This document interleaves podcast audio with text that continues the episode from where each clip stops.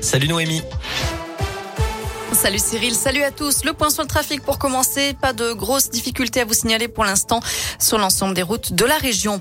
À la une, Olivier Véran, testé positif au Covid. Le ministre de la Santé, qui a participé hier au Conseil des ministres, a été averti par l'appli Tous Anti-Covid qu'il était cas contact, malgré un premier test négatif. Et après l'apparition de légers symptômes, il s'est de nouveau fait tester aujourd'hui. Résultat positif cette fois-ci.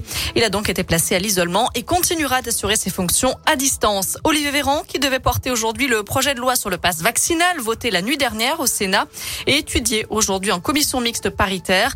Députés et sénateurs tentent de s'accorder sur une version commune du texte. Dans ce contexte, des milliers d'enseignants, de surveillants et de parents d'élèves sont dans la rue aujourd'hui. Ils dénoncent une mauvaise gestion de la crise sanitaire dans les écoles, collèges et lycées et les nombreux changements de protocole sanitaire. En primaire, le syndicat SNUPP-FSU annonce 75% d'enseignants grévistes, 38% d'après le ministère.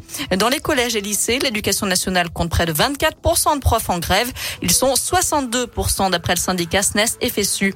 Notez que les auxiliaires, les CPE, et les infirmières scolaires sont mobilisées aussi. Même les inspecteurs d'académie, très discrets habituellement, étaient appelés à faire grève aujourd'hui. Dans la région, des manifs ont eu lieu ce matin à Clermont, Vichy, Saint-Étienne, Rouen ou encore au Puy-en-Velay. D'autres ont lieu cet après-midi à Lyon, Bourg et Mâcon. Christiane Taubira pourrait déclarer sa candidature à la présidentielle dans la région samedi. L'ancienne ministre de la Justice pourrait l'officialiser à Lyon. Elle va en tout cas prononcer une déclaration dans le quartier de la Croix-Rousse à l'occasion d'un rassemblement de militants pour l'Union de la gauche. Garde à vue prolongée pour l'homme interrogé depuis hier matin dans l'enquête sur la tuerie de Chevaline en Haute-Savoie. Selon plusieurs médias, ce motard lyonnais avait déjà été entendu comme témoin et mis hors de cause en 2015. Cette garde à vue vise à faire des vérifications d'emploi du temps. Des perquisitions ont aussi été réalisées au domicile du suspect. Et puis une avancée pour toutes celles qui souffrent d'endométriose. L'Assemblée a voté aujourd'hui, a voté à l'unanimité la reconnaissance de cette maladie comme affection longue durée, ce qui doit permettre une prise en charge à 100% par l'assurance maladie. Aujourd'hui, l'endométriose touche une femme sur dix en France.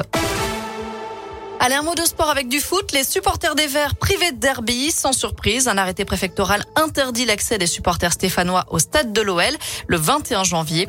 De 8h à minuit, ils n'auront pas le droit de circuler à Lyon, Dessines et Mézieux. Et puis le tirage au sort des 16e de finale de la Coupe Gambardella a été effectué. Les Clermontois affronteront Lyon-Duchère, club de Ligue 2. De son côté, l'OL se déplacera à Monaco, rencontre prévue le week-end du 30 janvier. En attendant, il y a du biathlon à suivre en ce moment avec le sprint messieurs à Ruppolding en Allemagne. Côté météo, les nuages laissent place à de belles éclaircies cet après-midi. Les températures sont toujours très fraîches par contre, hein, il faut s'habiller. Les maximales ne dépassent pas la barre des 4 degrés. Bonne fin de journée.